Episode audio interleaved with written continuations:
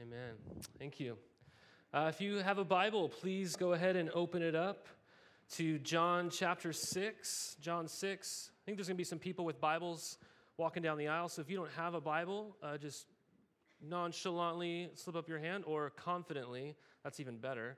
Uh, you want to grab one of those? We use them every week. Uh, John 6, 1 through 4 is where we are uh, this morning. Uh, 1 through 14, you'll see it on the screen there. Um, we are walking through the seven signs of Jesus in the Gospel of John. John calls these miraculous things that Jesus does signs, but they're miracles and they're pointing to something about Jesus. And this morning, we have the incredible task of looking at one of the most famous stories in all of Scripture the story where Jesus feeds a massive crowd of people a bunch of food. It's a story commonly called the feeding of the 5,000. And out of all the miraculous signs that Jesus did, this is the one that has sort of the largest scale or scope in its impact. Because if you've been following with us through these seven signs of Jesus, when Jesus does something, it's, it's often to an individual. He heals somebody or he performs a miracle in some way that only a select amount of people know. But here, Jesus performs a sign, a miracle that impacts thousands of people. And therefore, you have thousands of of witnesses to this extravagant thing that Jesus does. This is an exclusive, um, this, this, this story is sort of in an exclusive club as well. It's in all four of the gospel accounts, which is a very rare thing to see. And so, just at the, at the least uh, of what I'm trying to say is this story is very, very significant. It's a very important story. And uh, I think we're going to have a little bit of a problem on our hands, though, and that problem is that this story is probably really familiar to many of you. And uh, some of you, though, might have the privilege of never have, of having heard this story. When I'm talking about even setting up the story and sort of just telling you that Jesus is going to feed some people, you're like, oh, I'm excited. Well, I don't know what's going to happen here. And that's really awesome because if you really give yourself to this story, Jesus is going to blow your mind. And, and many of you maybe have heard this story like 150 plus times. And at one point, when you heard it for the first time, it blew your mind. The second time, you're like, that's amazing. The third time, you're like, that's really cool. The fourth time, you're like, yeah, there Jesus goes, just feeding people. Yeah, that's not that cool anymore. Right? It kind of loses its umph a little bit, okay? It's become too familiar uh, of a story for us. I remember as a kid, I grew up in Montana, and I remember, I think once, maybe twice in my life, my parents took us to Disneyland in Southern California. And in Montana, we don't have anything cool except nature, okay? And nature's really cool. But we don't have anything like Disneyland. We have like Kmart and stuff, okay? And so my parents, they took us to Disneyland, and I remember showing up to Disneyland just being in awe, like, wow, it literally felt heaven like. I was just in another realm of the world that I didn't know you could be in, okay? And then we went a second time, and same experience. And so when I went off to college in Southern California, me and a bunch of friends decided to get an annual pass to Disneyland. And even as a college student, I showed up and I was like, this is amazing. This is awesome. But then it became just such a casual thing. We'd be hanging around. We were kind of bored. Like, what do you want to do tonight? I don't know. Let's just go to Disneyland. We just go hang out at Disneyland. We'd go on like two rides, always Indiana Jones, you know, and something else. And we would just casually hang out for a couple hours and go home. It kind of lost its umph. But Disneyland never changed. It was still just as amazing as it always had been. The problem was I became too familiar with Disneyland. And if I would just stop and stare and look around and imagine again through the eyes, really true eyes of how great Disneyland is, I would see and feel something differently, right? This story is like Disneyland in that way. It hasn't changed. It's still just as amazing. And it's really my prayer and hope for us this morning that we would all posture our hearts prayerfully and sort of lean in, sort of sit on the edge of your seat, so to speak. Not literally, I don't want you to fall off, but kind of lean forward a little bit and press into this story because God has something very powerful for us to see, to think about, and to believe about Jesus. Okay? And what he wants us to see, I think the umph of this passage in this miracle is that Jesus is the food that we must have. He's the food that you must have. To put it differently, He is the food that will satisfy you. He's the only food that will satisfy you. On your notes, you'll see the roadmap of where we're headed.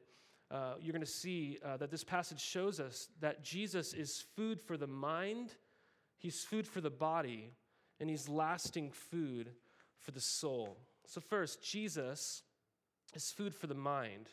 Uh, again, we're in John chapter 6. I'm going to start in verse 1. I'm going to read through verse 10. It says, After this, Jesus went away to the other side of the Sea of Galilee, which is the Sea of Tiberias. And a large crowd was following him because they saw the signs that he was doing on the sick. Jesus went up on the mountain, and there he sat down with his disciples. Now, the Passover, the feast of the Jews, was at hand. Lifting up his eyes then and seeing that a large crowd was coming toward him, Jesus said to Philip, Where are we to buy bread so that these people may eat? He said this to test him, for he himself knew what he would do. Philip answered him, uh, 200 denarii worth of bread would not be enough for each of them to get a little. One of his disciples, Andrew, who's Simon's Peter, Simon Peter's brother, said to him, uh, There's a boy here who has five barley loaves and two fish, but what are they for so many? Jesus said, Have the people sit down. Now there was much grass in the place. So the men sat down, about 5,000 in number. So you'll notice uh, when this started, you have this sort of timestamp on this story. It says, after this. And it doesn't mean that chapter 5 happens in John and then right away chapter 6. Actually, a lot of things have happened in between John 5 and 6. Um, between John 5 and 6, actually, a year and a half has passed. And when you read the Gospel of Mark, you get a real clear understanding of what's happening in between chapters 5 and 6 of John. You see, John the Baptist uh, is beheaded, he's persecuted. You see Jesus send out his disciples on this intense missionary journey, and they go out and they do all these crazy things. They're really busy. They're seeing God work in miraculous ways, but they're so busy that they don't even really even have time to eat. And they come back and they're hanging out with Jesus and they decide to get in this boat with Jesus and to go across the sea with him. And they're kind of hoping to get a little bit of a retreat in, a little bit of special time, quality time in with Jesus. But you see in verse 2 that this crowd is seeing all that Jesus is doing and it's really picking up some steam. They're passionately following him. They're seeing these signs and, and all these things that Jesus is doing, and this massive crowd is following Jesus and his disciples, and they really won't seem to leave them alone. But Jesus is amazing because he's not really filled with annoyance. I feel like at some point I would be. You know, I'm like, I've done enough, give me a break, you know? But Jesus isn't filled with annoyance. He's actually, in a sense, filled with compassion because what does it say? We're told that Jesus sees this crowd and he sees their need. He sees their need. What's their need? Well, they've been following him so intensely, kind of without abandon in a sense, uh, that they forgot to figure out what they're doing for dinner, right? That they're really hungry. That's, that's the need that they have. It's food. But more importantly, Jesus here, he doesn't just see the crowd, he sees an opportunity to test his disciples. And really, he sees an opportunity to test Philip in particular. And so he asks Philip where they can buy bread.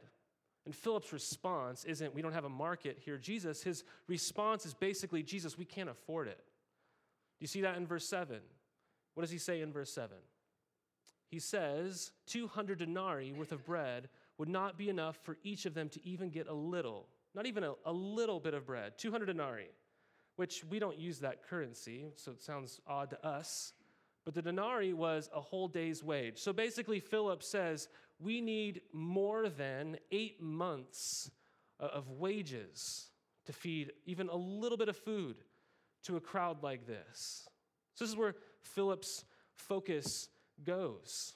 And verse 6 says, this was a test from Jesus. It's a test from Jesus. He already knew, it says, it says he already knew that he, what he was going to do. And it was a test for Philip. He, he could look to an obvious or naturalistic solution, like we need money, we need a market, or potentially he could look to the one asking him the question to provide Jesus. And so Andrew speaks up because Philip, he's completely stumped, right? And Andrew has found this little boy who has some barley bread and a couple fish. Now, um, this is actually important to understand. We'll talk about this a little bit tonight or this morning. Um, barley bread, if it had a Yelp review, it wouldn't do very well. Okay, it would be, do very bad. One commentator said about barley bread in the first century. This is what he said: It's lowered gluten content, which for some of you it sounds awesome, right? Low extraction rate, less desirable taste, and indigestibility made it a staple of the poor in Roman times. Doesn't that sound delicious, right? Who's clamoring for some barley bread right now? You're thinking, I'm changing my lunch plans right now. Barley bread, right? Well, essentially, in a sense, let me put it to you in, into our day and age, okay? Essentially, what barley bread loaves looked like and tasted like, I, I like to equate to plain Triscuits. Does anybody like plain Triscuits? Three, yes. That is really, you're, you're, a, you're a select few, right? I don't know many people who like plain Triscuits. I'm pretty sure it's made out of like whole wheat flour and sadness, really. I mean, Triscuits, not good, okay?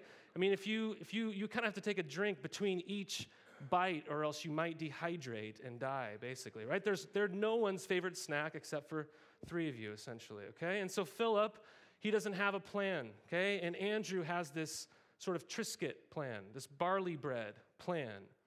And, and I'm honestly, I'm really sure that we all would have responded the same way.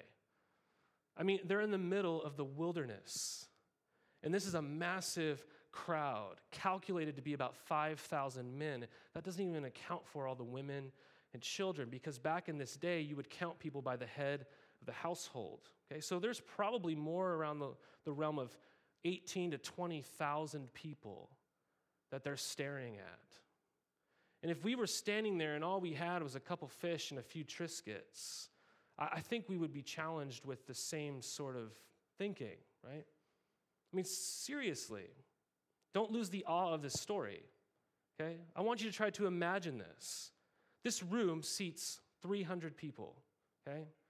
It would be the equivalent of 67 majestic theaters filled with people that you'd be staring at. Translate out, out a little bit further, that's like filling two Gill Coliseums. If you don't know what that is, that's where the Beavers play basketball. You should go watch them this year. They're going to do great, right?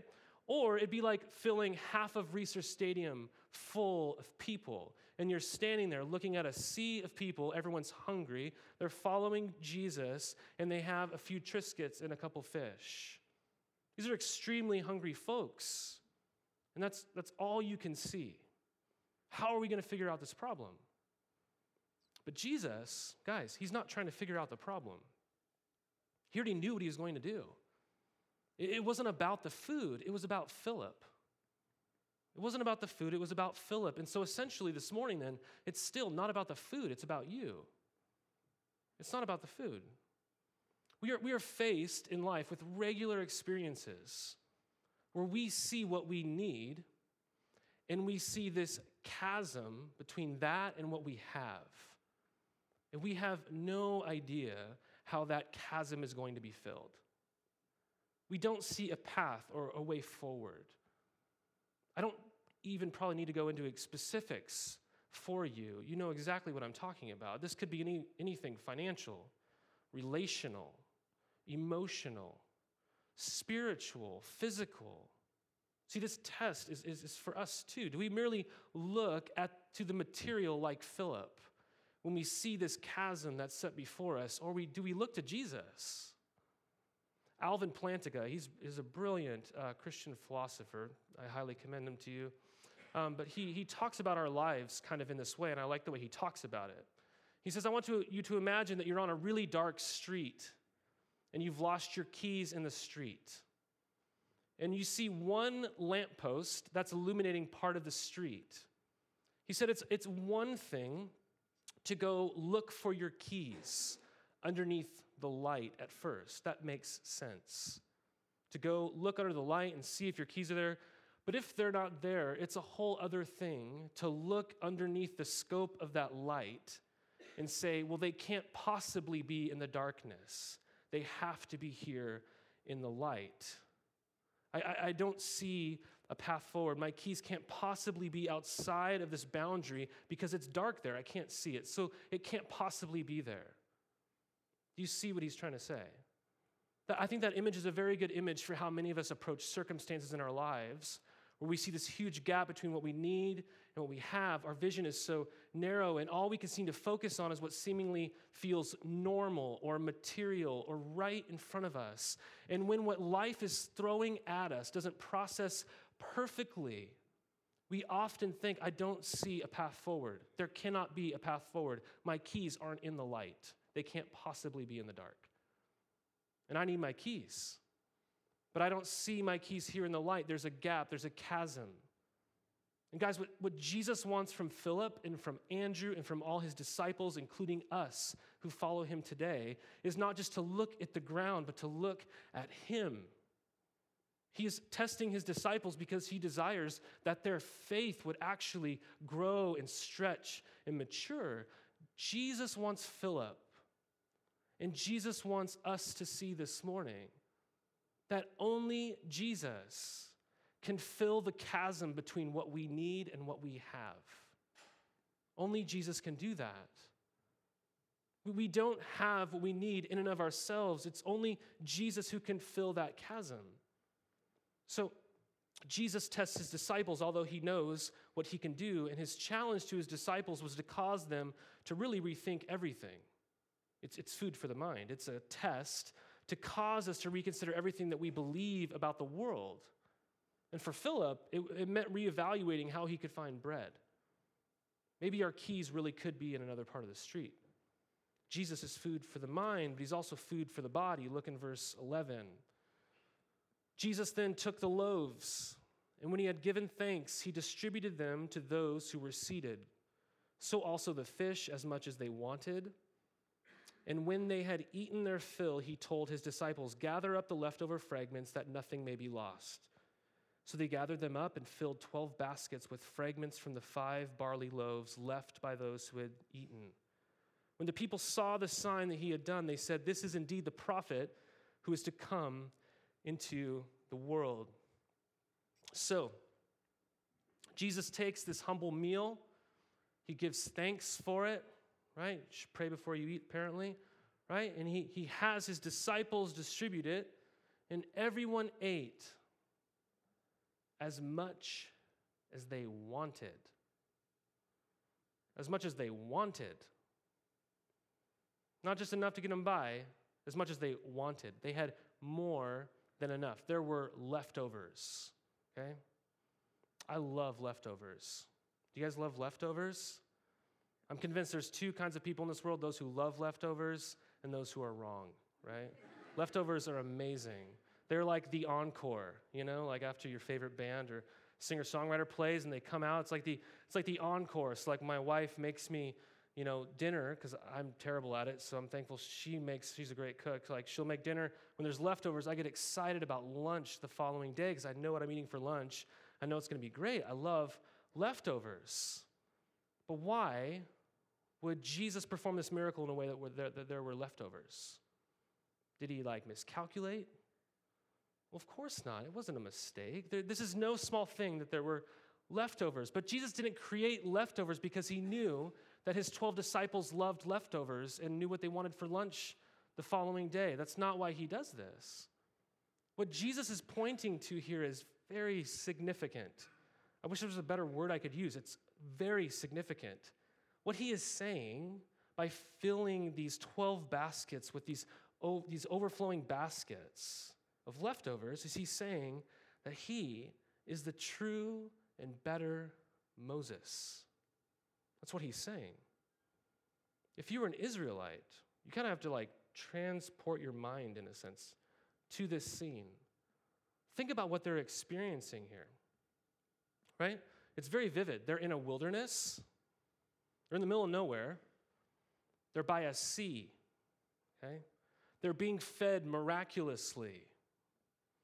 This conjured up for them these very clear images of when God's people, Israel, when they were slaves in Egypt, when they were slaves in Egypt. And God looked out on their slavery in Egypt. He heard their cries to be rescued from, from this slavery, and He sent them Moses, Israel's most respected, most revered, and greatest prophet. And Moses led Israel out of slavery through the miraculous parting of the sea, and they wandered in the wilderness for years and years, and they were fed manna from heaven.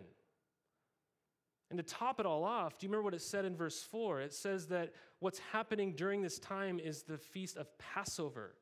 It's Passover, which was the festival where every year God's people would come together and they would remember that God rescued them from slavery in Egypt. And He spared all of their firstborn sons in those plagues by, spread, by them spreading blood of a lamb over their doorposts. See, all of this imagery, guys, you've got to see. It's so vivid here. What Jesus is doing here is he's showing these people that the kingdom of God is come. It is here and now. He is showing the restoration of the 12 tribes in Israel and how he's going to continue his work in the people of God through these 12 new apostles that are going to follow Jesus and proclaim this new gospel of his kingdom throughout the world. But what is the kingdom of God? Well, honestly, there's a specific detail here about this food that was multiplied that we must see. We are told here that this meal that they were fed was bread that only poor people would eat. Okay? And we, we talked about this. This is a very poor person, you know, food. And, and, and to top it all off, um, this, this was coming from the hands of a boy, a, child. And he has this, this, this little tiny you know, meal of fish, which was probably small and, and pickled. It would have been more like a side dish. And so you have this poor boy who, in that day and age, especially too, children were, um, were very set aside. They were generally seen in this culture as unimportant. They were not helpful to society. They were economically expensive.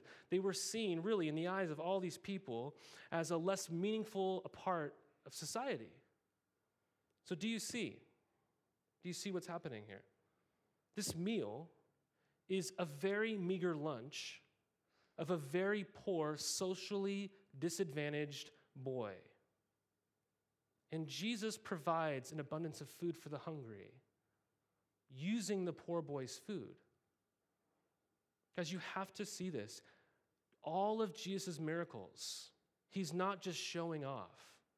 He's not just showing you what he can do or what he's able to do. They're showing you that he is reversing something that's broken in the world. All of his miracles do this. And we've seen that consistently. We see that here, that God works against hunger in the world. So, what does he do? He feeds the multitudes. We see that God works against the decay of loneliness in the world. What does he do in the Gospels? He heals lepers who are very isolated people because of their sickness.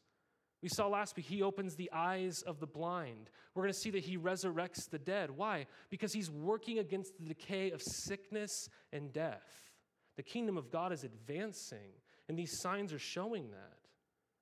See, miracles are these signs of Jesus. They're a restoration of the way that the world actually should be. They're not just announcing uh, in, in, in word, that God has come, but they're showing indeed that God's kingdom has come to earth, and the darkness and the brokenness of this world are being pushed back by this true and better Moses, Jesus. So, so please don't minimize that this morning. Jesus didn't say, you know, everyone's hungry. But hey, guys, good news. One day you won't be hungry. That's not simply what Jesus says. He says, they are hungry now. Let's feed them. And as Christians, when we are mobilized to care for the hungry and the needy in our world, we display the heart of Jesus. We display the kingdom of Jesus. We're called to this. So, this miracle that Jesus did, John calls a sign, okay? This miracle we just saw, it, John calls it a sign, and they're meant to point you to something. They're meant to direct you towards another destination, okay? There's a picture here on the screen I want you to see. Have you guys ever seen something like this? I don't know why, but these are always in like rural areas, okay? I don't know if like people in rural areas like dream of urban centers or something. I don't know. But you always see these in rural areas, okay? So I just want you to imagine that you wanted to go to New York and you walked up to one of these signs and you see on here New York City, 215 miles. I have no idea where this is at. Okay, I'm assuming East Coast, not Oregon here. Okay, 215 miles. You don't walk up to this sign. Like if I did that this morning, I walked up to the sign and I looked at it and I said, Awesome, I'm here. I'm in New York. Yes. Wow, this looks a little different than the TV shows, you know, and the movies. But hey, at least I could say that I've been to New York. Right? You would think, I mean, you probably wouldn't come back anymore. You'd think something's wrong with me, right? Like I can't trust what that guy says, right? Like that, that's wrong, right? That's incorrect. This sign exists to point you to the real destination. It's not the thing, it's pointing you to the thing. And if you think that's the thing, you're going to be very disappointed, right? See, this miracle is meant to point you to not the food, not the miracle. It's meant to point you to the sufficiency of Jesus and your desperate need for him. It's not pointing to food or pointing to the needs of the earth or even pointing to your need for faith.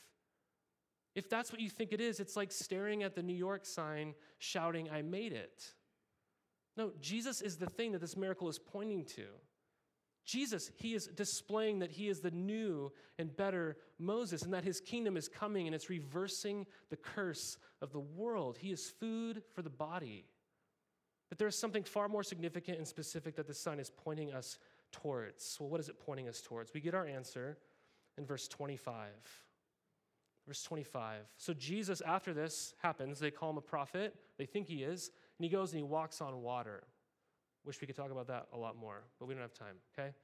So he goes, he walks on water, he's on the other side of the sea, and everyone's following him again. Look at verse 25. When they found him on the other side of the sea, they said to him, Rabbi, when did you come here? Jesus answered them, Truly, truly, I say to you, you are seeking me, not because you saw signs, but because you ate your fill of the loaves. Do not work for the food that perishes, but for the food that endures to eternal life, which the Son of Man will give to you. For on him God the Father has set his seal. Then they said to him, What must we do to be doing the works of God? Jesus answered them, This is the work of God, that you believe in him whom he has sent. So they said to him, Well, what sign do you do that we may see and believe you? What work do you perform? Our fathers, they ate manna in the wilderness, as it is written, He gave them bread from heaven to eat. Jesus then said to them, Truly, truly, I say to you, it was not Moses who gave you the bread from heaven, but my Father gives you the true bread from heaven. For the bread of God is he who comes down from heaven and gives life to the world. They said to him, Sir, give us this bread always. And Jesus said to them, I am the bread of life. Whoever comes to me shall not hunger, and whoever believes in me shall never thirst. So Jesus, he rebukes these people for being enamored with the sign, like the New York sign, right? Verse 26. And they fail to understand what this sign is pointing to. And we even see that confirmed in verse 34 again. Why? Because they ask for more bread. They're like, hey, give us more. You know? And he says, if you think baskets of, full of bread is a miracle, and then you haven't seen anything yet. You haven't understood anything yet. And if you think a meal is ultimately going to satisfy you, you haven't seen anything yet. In verse 27, we see Jesus saying that we are to work for bread that gives more than material health or satisfies our cravings that we have in each moment of our lives. Jesus says we are to value eternal life more than merely the here and now sort of life. So there's this play on words between this idea of life. And these people, they're after temporary life. And Jesus wants them to see their need for eternal type of life. Uh, C.S. Lewis, he once observed that there are two Greek words in the New Testament for life. This will be on the screen. One word is bios. It's kind of where we get our word for biology. Okay? It's biological life, it's nature, it's stuff that tends to run down and decay. And then there's another word in the New Testament, zoe, right? Something that is abundant, something that's full. It doesn't run out, it endures, right? It lasts. So in our story, bios is like a small fish, it's like barley bread. But here, Zoe is a meal that brings overflowing abundance, okay? And this is a quote, it's on the screen uh, from C.S. Lewis in Mere Christianity. He says, Bios has, to be sure, a certain shadowy or symbolic resemblance to Zoe, but only the sort of resemblance there is between a photo and a place, or statue and a man. A man who changed from having bios to having Zoe would have gone through as big a change as a statue, which changed from being a carved stone to being a real man. And that is precisely what Christianity is about. This world is a great sculptor's shop. We are the statues, and there's a rumor going around that some of us are someday going to come to Zoe, to life. See, what Jesus says is this He says, I am the bread of life. He didn't say, I am bios. He says, I am Zoe.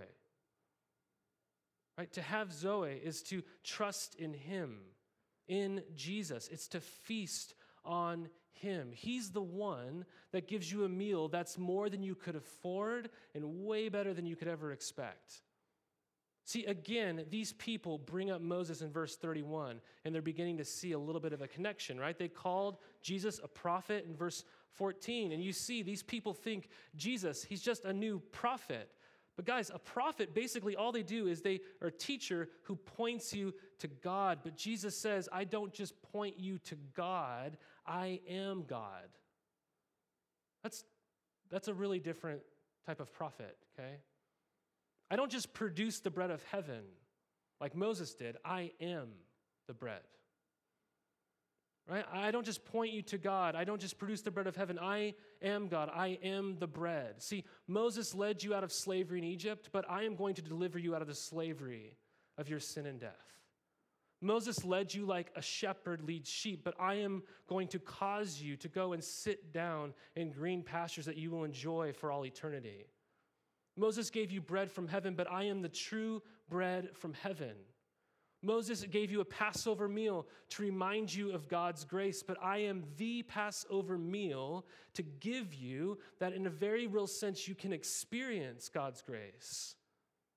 You see what it means to eat something. What does it mean to eat something? Well, it's to have something so intimately bound up inside of you that it nourishes you, it strengthens you, it grows you, and it feeds you from within. See, what Jesus is saying is that there is a kind of feasting that gives you an overabundance of life. It doesn't wind down, it doesn't deplete, it doesn't decay. Let me ask you do you really believe that? Do you believe what Jesus is saying to you this morning? That you literally could eat something that would never make you hungry again? Do you really believe that? I'm serious. Do you believe that? I don't know if we do. I, I don't know if, if I do that often. I, I think the reason is that everything in our lives that we try to consume, it leaves us hungry again. And so we apply that experience to this, this testimony here of Jesus. Uh, this will be on the screen. The great uh, theologian and philosopher, Jim Carrey, um, starred in the movie The Mask, probably the best one, right? Uh, Ace Ventura, Pet Detective, Eternal Sunshine of the Spotless Mind. This Jim Carrey, right? The great theologian Jim Carrey said, I think everybody should get rich and famous and do everything they ever dreamed of so they could see it is not the answer. Rich, wealth, material stuff, right? Famous, applause, even achieving your dreams that thing you want more than anything. See, we're living in a day where people say, do what you love and you'll never work a day in your life. Where people say, go do you, man. Just do you. Achieve your dreams. Become what you've always dreamt of becoming. Now, hear me clearly. I'm not trying to shoot you down, okay? But let me just say that I do have a big problem with modern day mantras like this because they project false hope on your life. That's what they do. They're pointing you towards the wrong end, is what those mantras are doing. And honestly, you'll find them to be very cruel. You'll find them, find them to be very false. And we know this. We know this. You might be chasing a dream right now that you think will ultimately satisfy you, but you've known this in other smaller ways potentially along the way. We know this. We return to barley bread. We return to Triscuits every week thinking that it will finally satisfy us. So you, you thought that indulging in pornography again would have a different result this time. That didn't satisfy you, did it? You thought exerting your anger and control over your kids or towards a coworker or a friend was going to leave you satisfied because it was building up for so long. Didn't work, did it? You thought eating right and exercising was going to solve everything. You thought doing one good deed every day was going to leave you satisfied. You thought your new job was going to be the solution because you hated your old one. You thought your increased income was going to fix everything. You thought a vacation was going to make everything just get better, and you came back and it didn't work. You thought new goals, new strategies, a new relationship, a new hobby was the meal that you've been missing out on. You thought your success and that praise that you heard felt ringing in your ears was going to last, that it was going to be the answer. And you've discovered, like the great theologian Jim Carrey, that it wasn't the answer. You're still hungry this morning. And Jesus knows this. He knows that the only meal that you can ever feast on that will satisfy your hunger is Him. And so, God the Father, what did He do? Our passage tells us He sent His Son Jesus into the world so that you could have lasting food for your soul. And here's how you get this there's a reoccurring price that's talked about for this meal. It's Philip's main concern. How, how are we going to pay for this thing, right? And then there's Jesus who continually says in the passage I just read, you know, don't work for things that don't last, work for things that, you know, that don't spoil, basically. Well, here, let me pull us back to Isaiah 55, 1 through 2, because this is the same type of imagery. It's on the screen. Isaiah 55, it says this Come, everyone who thirsts, come to the waters. And he who has no money, come, buy, eat. Come buy wine and milk without money, without price. Why do you spend your money for that which is not bread and your labor for that which does not satisfy? Listen diligently to me and eat what is good and delight yourselves in rich food.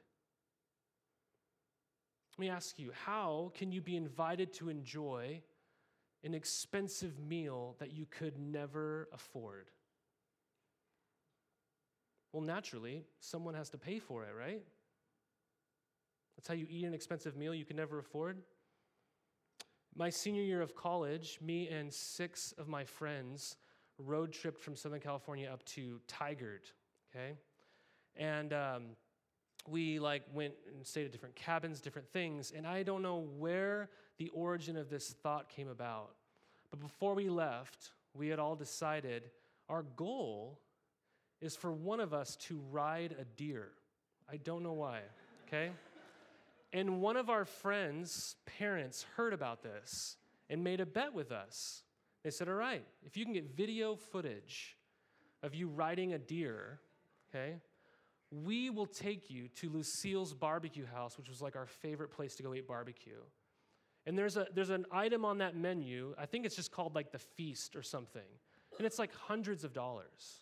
And every time we go, we're like, someday, man, when we get real jobs, we're going to have that meal. We're going to enjoy that meal. And they said, if you can get some footage, we will buy that meal for you. We will enjoy it with you. And this is before like smartphones, guys, okay? We brought like a video camera, okay, with us. And it's amazing. The, uh, the, the shortest, smallest person in our group, we got footage, man. Had three seconds. He rode a deer. These deer were amazing. Yeah. I wish I brought the video footage for you. I thought it'd be too distracting, though. Um, and so we won. We got the bet, right? We won the bet. We went home. They followed through on their word, right? And we sat around that table in our sweatpants. We went in sweatpants, okay? And we dined and we ate and until we couldn't eat anymore, okay? We had so much fun as we sat there just remembering our trip and telling all of our stories to this guy's parents. I could never have afforded that meal. I was a poor college student saving up for an engagement ring. I could never have afforded that meal. See, when someone offers you food that you can't afford and it's beyond your means, how do you typically respond? Well, you could say, uh, How much do I owe you? You could say, I'm fine with what I have. I'm not even interested. You could refuse it and say, I, I could never take that from you. My ego won't allow it.